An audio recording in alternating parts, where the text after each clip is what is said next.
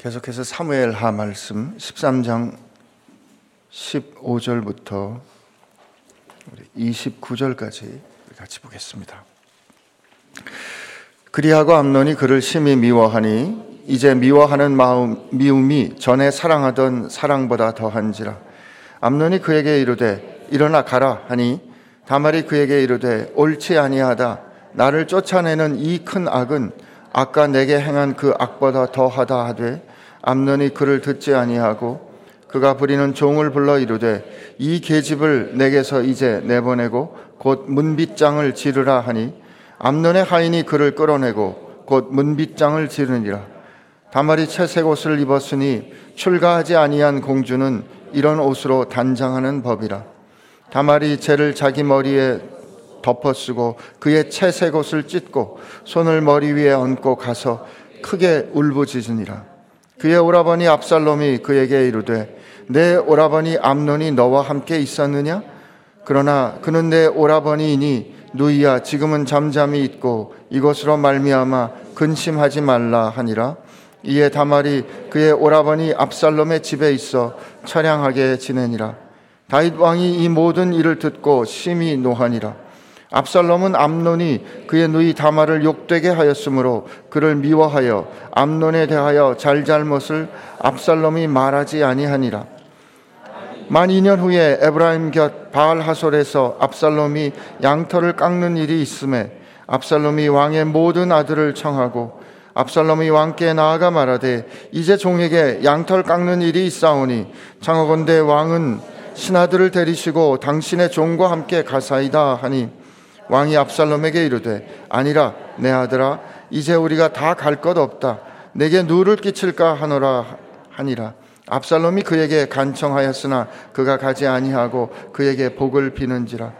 압살롬이 이르되 그렇게 하지 아니하시려거든 청하건대 내 형 암논이 우리와 함께 가게 하옵소서.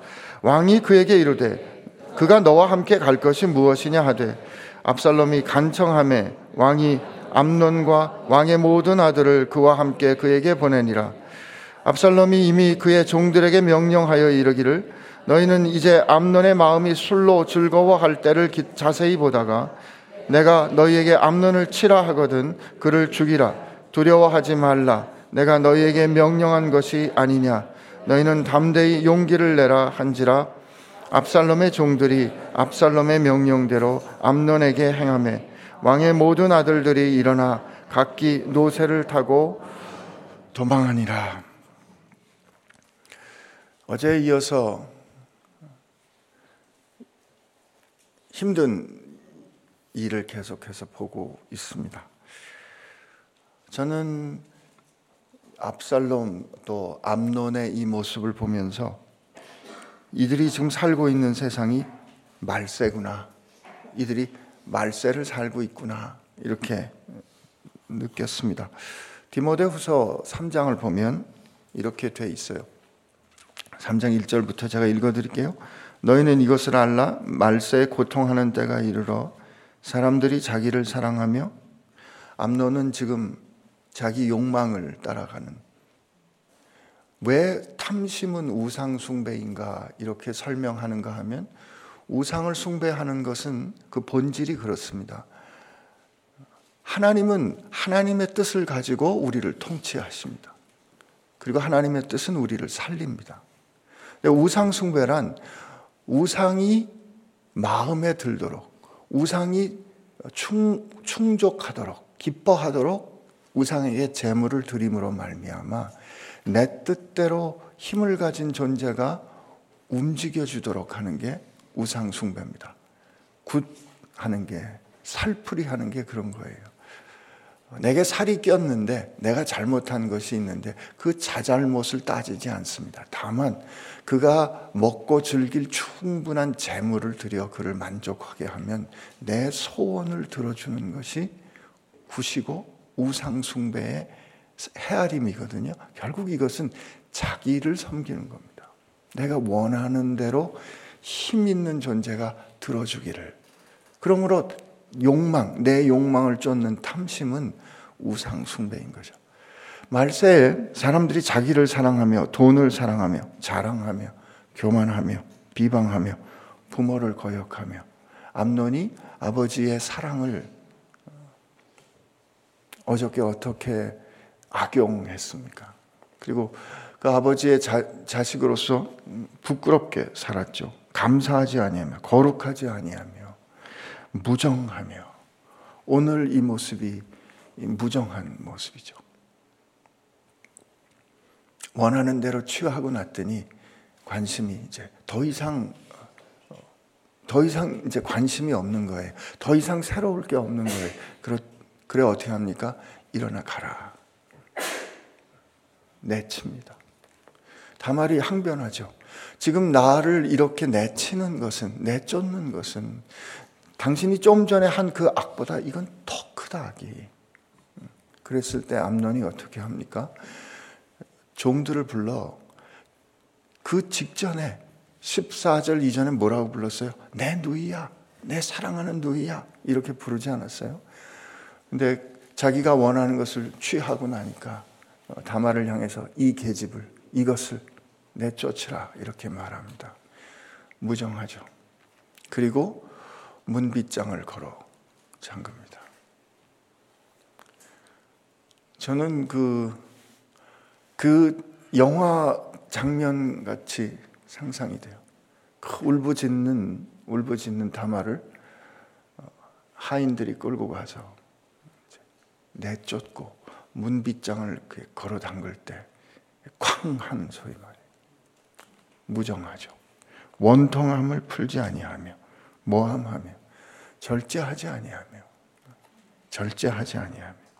사나우며, 선한 것을 좋아하지 아니하며, 배신하며, 조급하며, 자만하며, 쾌락을 사랑하기를 하나님 사랑하는 것보다 더하며, 경건의 모양은 있으나 경건의 능력은 부인하니, 다윗의 아들로 태어났으나 장자로 태어났으나 그 장자답게 아들답게 살지 않았으니 이 같은 자들에서 내가 돌이키라. 이 말은 상관이 없다 이거예요. 멸망하는 사람들의 모습입니다. 절제하지 않는다는 이 표현이 보면 암논은 자기 욕망에 충실했어요. 나 원하는 대로 욕망을 따라 이렇게 가지 않았습니까? 절제란 어떤 것이냐면 누군가 사랑하는 사람 때문에 그 사랑이 내게 그 사랑하는 사람이 신경 쓰여서 내가 할 수 있는 것을 하지 않는 결정, 내가 능히 입을 수 있는데 입지 않는 결정, 내가 살 수 있는데 사지 않는 결정, 내가 먹을 수 있는데 먹지 않는 결정, 이게 절제입니다. 요즘 사는 시대의 능력을 뭐라 그래요? 내 돈 내산 그러지 않습니까? 내 돈 가지고 내가 사는데 당신들이 무슨 상관이야. 그리고 내 돈 내산으로 즐길 수 있는 그런 삶의 모습들을 우린 부러워합니다. 그러나 성경은 하나님의 사람들은 그렇게 살지 않아. 그렇게 가르쳐 줍니다. 그게 그 모습이 절제의 모습인데요. 그게 음식하고 관련해서 사도 바울이 이렇게 말해 준 적이 있어요. 고기 먹는 거 가지고 문제가 됐거든요. 왜냐하면 사도 바울이 살던 시대의 모든 고기는 일단 신전의 제물로 드려졌다가 그게 푸줏간으로 나갔습니다. 그러니까 고기는 일단 제물로 드려진 거예요. 그러나 사도 바울은 뭐라고 말하냐면 세상에 우상이란 없다. 그건 실제가 아니다. 그러므로 하나님께서 주신 음식을 감사함으로 먹으면 그 죄되지 않는다. 이렇게 말씀했어요. 그런데 누군가 믿음이 약한 형제가, 생각이 다른 형제가 어찌하여 우상에게 제물로 드려진 거를 네가 먹느냐. 그래서 내가 어떤 음식이든지 자유롭게 먹을 그 자유, 그 신념. 예수님도 입으로 들어가는 건 더럽지 않다고 그러셨거든요. 그런데 그 자유를 누리는 것이 누군가에게 걸림돌이 된다면 고린도전서 8장에 뭐라고 8장 13절에 그러므로 나는 음식이 내 형제를 실족하게 한다면 나는 영원히 고기를 먹지 아니하며 내 형제를 실족하지 않게 하리라. 이게 절제입니다.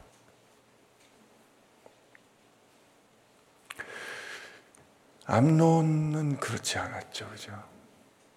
근데 저는 오늘 그 암논의 모습에서 참 그 냉담한, 무정한, 그 다말의 그 처절한 울부짖음에 좀 전에는 그렇게 그냥 세상 귀한 것 같이 놀다가 그렇게 표변하는 그 마음의 그 딱딱한 마음, 무정한 마음, 그게 너무 이렇게 두드러집니다. 그리고 다말을 향하여 그 차가운 그의 마음을 상징하는 종들을 통해서 문빗장을 걸어 잠그는 그 행동 말이죠. 그 뒤로는 다말이 쫓겨납니다. 쫓겨나서 채색 옷을 입었다 그래요. 공주로 시집까지 하는 공주가 자기를 아름답게 상징하는 옷이죠. 그가 누구인가를 보이는 옷이에요.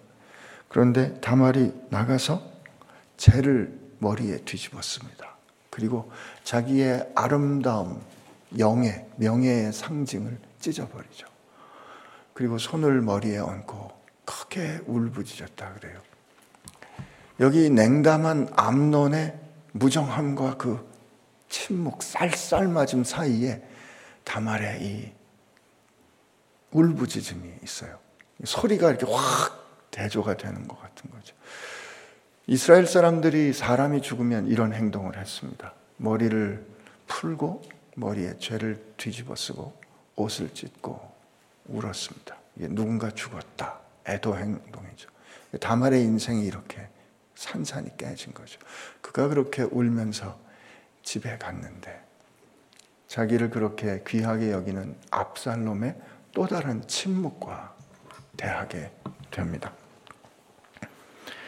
그의 오라버니 압살롬이 그에게 이르되, 우선 확인해요. 20절에 보니까 내 오라버니 암논이 너와 함께 있었느냐, 이거 암논이 그런 것이냐, 이렇게 확인합니다. 그러면 그 다음에 이거 암논이 이랬어? 이리 와, 아버지한테 우리 가자. 아버지한테 가서 이거 잘못된 거 아버지한테 가서 말하자. 이렇게 했어야 할 것 같은데 이렇게 말합니다. 그러나 그는 내 오라버니이니 누이야, 지금은 잠잠히 있고 이것으로 말미암아 근심하지 말라. 생각지 못했던 침묵이 이어집니다. 그 이에 다말이 그의 오라버니 압살롬의 집에서 처량하게 지내니라. 그가 살아야 하는 그의 삶이 완전히 깨어진 채로, 잊혀진 존재로. 여러분, 사람이 산다는 것이 그냥 밥 먹고 목숨을 부지한다고 사는 게 아닙니다. 사람이 살기 위해서는 의미 있는 관계가 있어야 돼요. 우리는 관계적 존재이거든요. 누군가 사랑하는 사람 사이에 의미 있는 관계를 가지며 그 사이에 의미 있는 이야기들을 만들어가면서 살아야 하는데, 오라버니 압살롬의 집에 잊혀진 존재로 처량하게 살고 있다는 이 언급은 다말은 지금 사회적 죽음을 경험했다는 거죠. 무심합니다. 압살롬은 왠지 다말에게 침묵을 명하고 자신도 침묵합니다. 근데 그가 침묵한 사이에 아무것도 하지 않은 것은 아니었어요. 그게 2년 동안에 뭔가를 준비하는데, 놀랍게도 이 뭔가를 준비하는 이 일이 암논과 매우 비슷합니다. 2년 후에 에브라임 곁 바알하솔에서 압살롬이 양털을 깎는 일이 있음에 압살롬이 왕의 모든 아들을 청합니다. 이게 이제 양털을 깎는 게 추수하는 거예요. 되게 추수하니까 거기 이제 흥청한 아주 잔치를 벌이는데, 우리가 이번에 이제 제가 추수를 하게 되었으니 제가 하고 있는 이 목장에 말하자면 오십시오. 그리고 압살롬이 왕에게 나아갑니다. 왕에게 나가서 말하되, 이제 종에게 양털 깎는 일이 있사오니 청하건대 왕은 신하들을 데리시고 당신의 종과 함께 가사이다. 아버지를 초청합니다. 아버지를 초청해요. 근데 우리 나중에 보면 알지만 아버지가 안 갈 걸 알았어요. 근데 압살롬이 지금 왕은 왕의 아들들을 데리고 나와 함께 그 추수하는 그 처소로 갑시다라고 하는 그 이유가 뭐예요? 진짜 아버지를 모시고 가고 싶어서예요? 아니죠. 거기 그가 침묵하며 준비했던 암논을 살해하기 위한 그 자리에 누구를? 암논을 데리고 가기 위한 거죠. 아버지가 말합니다. 야, 뭘 귀찮게 가냐? 너 번거롭게 할 필요 있어? 안 간다. 내가 그 대신 축복하마.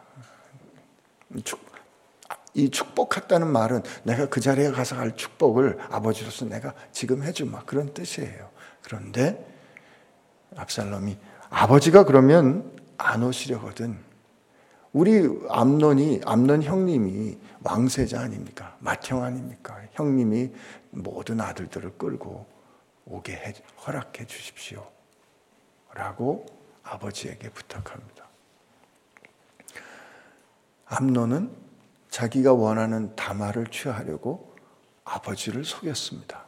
아픈 척 알아놓은 척해서 아버지로 오게 하여 그러하여금 다말을 보내도록 아버지를 속였죠. 지금 압살롬은 암논이 자기 집으로 오도록 아버지께 나아가 간청했지만 그의 간청은 아버지가 오는 간청이 아니라 아버지가 암논을 보내도록 아버지를 속이는 간청이었습니다. 그리고 이미 다 준비해 놨어요. 종들에게 두려워하지 말라. 내가 너에게 명한 거 아니냐. 하나님께서 여호수아에게 명한 것처럼 명하죠. 내가 널 시킨 거 아니야. 내가 책임질게. 그런 뜻이죠. 그리고 암논이 거나하게 취해서 즐거워할 때 그를 죽이라 하고 그를 죽입니다. 그가 자기 형 암논을 죽인 거에 대해서는 예를 들면 동생을 욕보였기 때문에 어머니가 다르니까 집안이 조금 다르다고 볼 수도 있고 동생을 욕보였으니까 그 욕보인 사람을 죽이는 것은 요즘도 중동에 있지만 집안의 수치를 갚는 일이기 때문에 우리가 그걸 이제 중동에서 명예살인이라 이렇게 말합니다. 그 명예살인은 아직까지 관대하게 봐주는 그런 태도가 있어요. 문화적인 태도. 그렇게 정당화할 수도 있습니다. 그러나 압살롬이 진정으로 아버지를 존중했다면 진정으로 다윗을 왕으로 의와 공의로 나라를 다스리는 왕으로 인정했다면 압살롬은 이 일을 가지고 아버지 앞에 나갔어야 합니다. 그런데 압살롬은 어떻게 합니까? 자기가 그 일을 해결하겠다. 자기가 그 일을 심판하겠다 결심하고 침묵하는 가운데 무정하고 사납고 용서하지 않으며 일을 치러냅니다.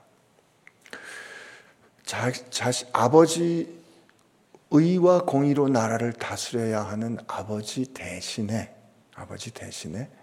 자기가 암논을 살해하기로 결심한 그 결심은 아버지를 인정하지 않는 스스로를 심판하는 자리에 올려놓는 이 또한 배반의 반역의 표현이기도 합니다. 암논과 압살롬은 서로 다르지만 묘하게 닮았습니다. 어떤 뜻에 닮았어요? 마음이 무정하고 냉담하고 사납고 누군가를 배려하지 않고 자기 뜻에 충실한 그 결정이 닮았습니다. 이런 사람들이 말세를 사는 사람들이라 그랬잖아요. 여러분과 저는 말세를 그럼 살지 않습니까? 저는 이 디모데후서 처음에 읽어드렸습니다만 디모데에게 이 편지를 쓸 때 사도 바울 시대였거든요. 근데 사도 바울 시대에도 이런 사람은 있었을 거예요. 오늘도 우리가 지금 사도 바울보다 훨씬 전에 있었던 다윗의 이야기를 우리가 봤는데 이런 모습을 하며 살아가는 사람들은 결국 패망의 자리로 영원한 죽음의 자리로 가기 때문에 그 인생의 종말이 온 거죠. 그러나 우리에게는 또 다른 의미의 말세가 있습니다. 저와 여러분도 말세를 생각합니다.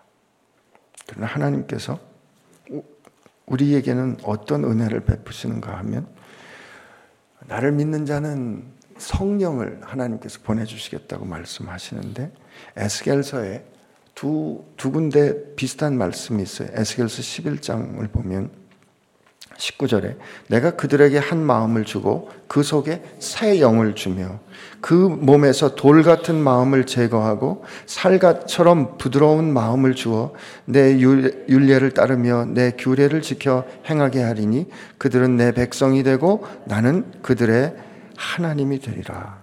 한 군데 더 볼게요. 에스겔서 36장인데요. 36장 26절 또 새 영을 너희 속에 두고 새 마음을 너희에게 주되 너희 육신에서 굳은 마음을 제거하고 부드러운 마음을 줄 것이며 또 내 영을 너희 속에 두어 너희로 내 율례를 행하게 하리니 너희가 내 규례를 지켜 행할지라 내가 너희 조상들에게 준 땅에서 너희가 거주하면서 내 백성이 되고 나는 너희 하나님이 되리라. 하나님은 오늘 우리에게 똑같은 시대를 살아가는 우리에게 새 영을 주셨어요. 새 영을 주신 우리에게 우리의 이 굳은 마음, 암논과 압살롬에게 있는 이 굳은 마음을 깨뜨리시고, 아니 그 마음 가졌던 우리로 예수 안에서 죽게 하시고 우리 가운데 부드러운 마음 주신다는 거죠. 이 부드러운 마음, 말랑말랑한 이 살 같은 부드러운 마음을 가진 사람들이 사는 모습을 아까 어떻게 말씀드렸냐면, 절제할 때 누군가 눈에 들어와서 그 사람 때문에 나는 너 힘들어? 나 고기 안 먹어. 내가 먹었으면 좋겠어. 내가 너를 위해서 먹는다 하는 이 마음을 가진 사람들이 사는 모습은 어떤 마지막을 살고 가냐면, 그들은 이렇게 삽니다. 사랑은 오래 참고 사랑은 온유하며 시기하지 아니하며 사랑은 자랑하지 아니하며 교만하지 아니하며 무례히 행하지 아니하며 자기의 유익을 구하지 아니하며 성내지 아니하며 악한 것을 생각하지 아니하며 불의를 기뻐하지 아니하며 진리와 함께 기뻐하고 모든 것을 참고 모든 것을 믿고 모든 것을 바라며 모든 것을 견디느니라. 오늘 우리가 봤던 암논과 압살롬의 모습에 정반대의 모습으로 살아가게 된다는 거죠. 어떻게 해요? 하나님께서 여러분과 제 마음 가운데 새 영을 주시는 거예요.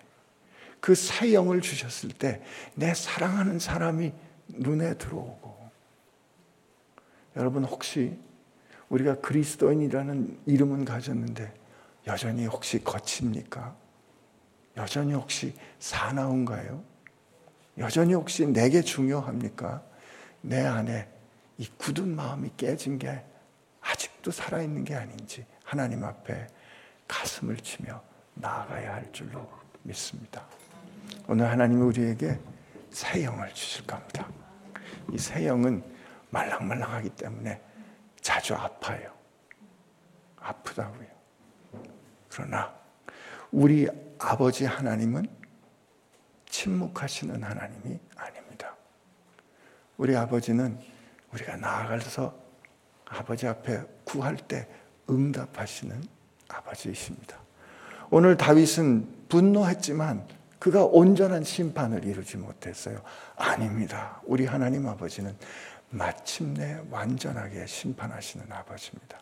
그러므로 그 부드러운 마음을 가지고 살면서 아플 때 하나님 앞에 나아가 기도하고 하나님 앞에 아뢰일 때 하나님이 우리로 위로를 주시고 힘을 주시어서 누군가를 사랑하며 살 수 있는 능력 우리 가운데 허락해 주실 줄로 믿습니다. 같이 기도하겠습니다.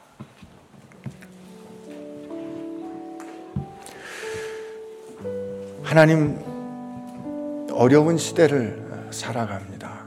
참으로 거칠고 사나운 갈등하는 세상을 삽니다. 하나님, 그 가운데서 우리로 어떻게 온유한 마음, 부드러운 마음 지킬 수 있을까요? 말씀이 있어야 하는 거 압니다. 하야 하나님 앞에 구하오니 오늘도 진리 되신 주의 말씀으로 주여 저를 지켜 주옵소서. 이렇게 우리 하나님 앞에 같이 기도합시다. 하나님 아버지 감사합니다. 오늘 이 무정한 모습 보았습니다. 사나운 모습 보았습니다. 절제하지 않는 모습 보았습니다. 자기 욕망에 충실하되 누군가 아파하는 것에 대하여 무정하고 눈 감고 귀 듣고 귀 먹고 눈먼 모습 하나님 보았습니다. 하나님 오늘 우리로 하나님 우리 영을 새롭게 하여 주셔서 우리 가운데 굳은 마음 제하여 주시고 굳은 마음 깨뜨려 주시고 아니 주님과 함께 죽게 하여 주시고 우리 안에 주님 닮은 마음 사형 부드러운 마음 허락하여 주옵소서.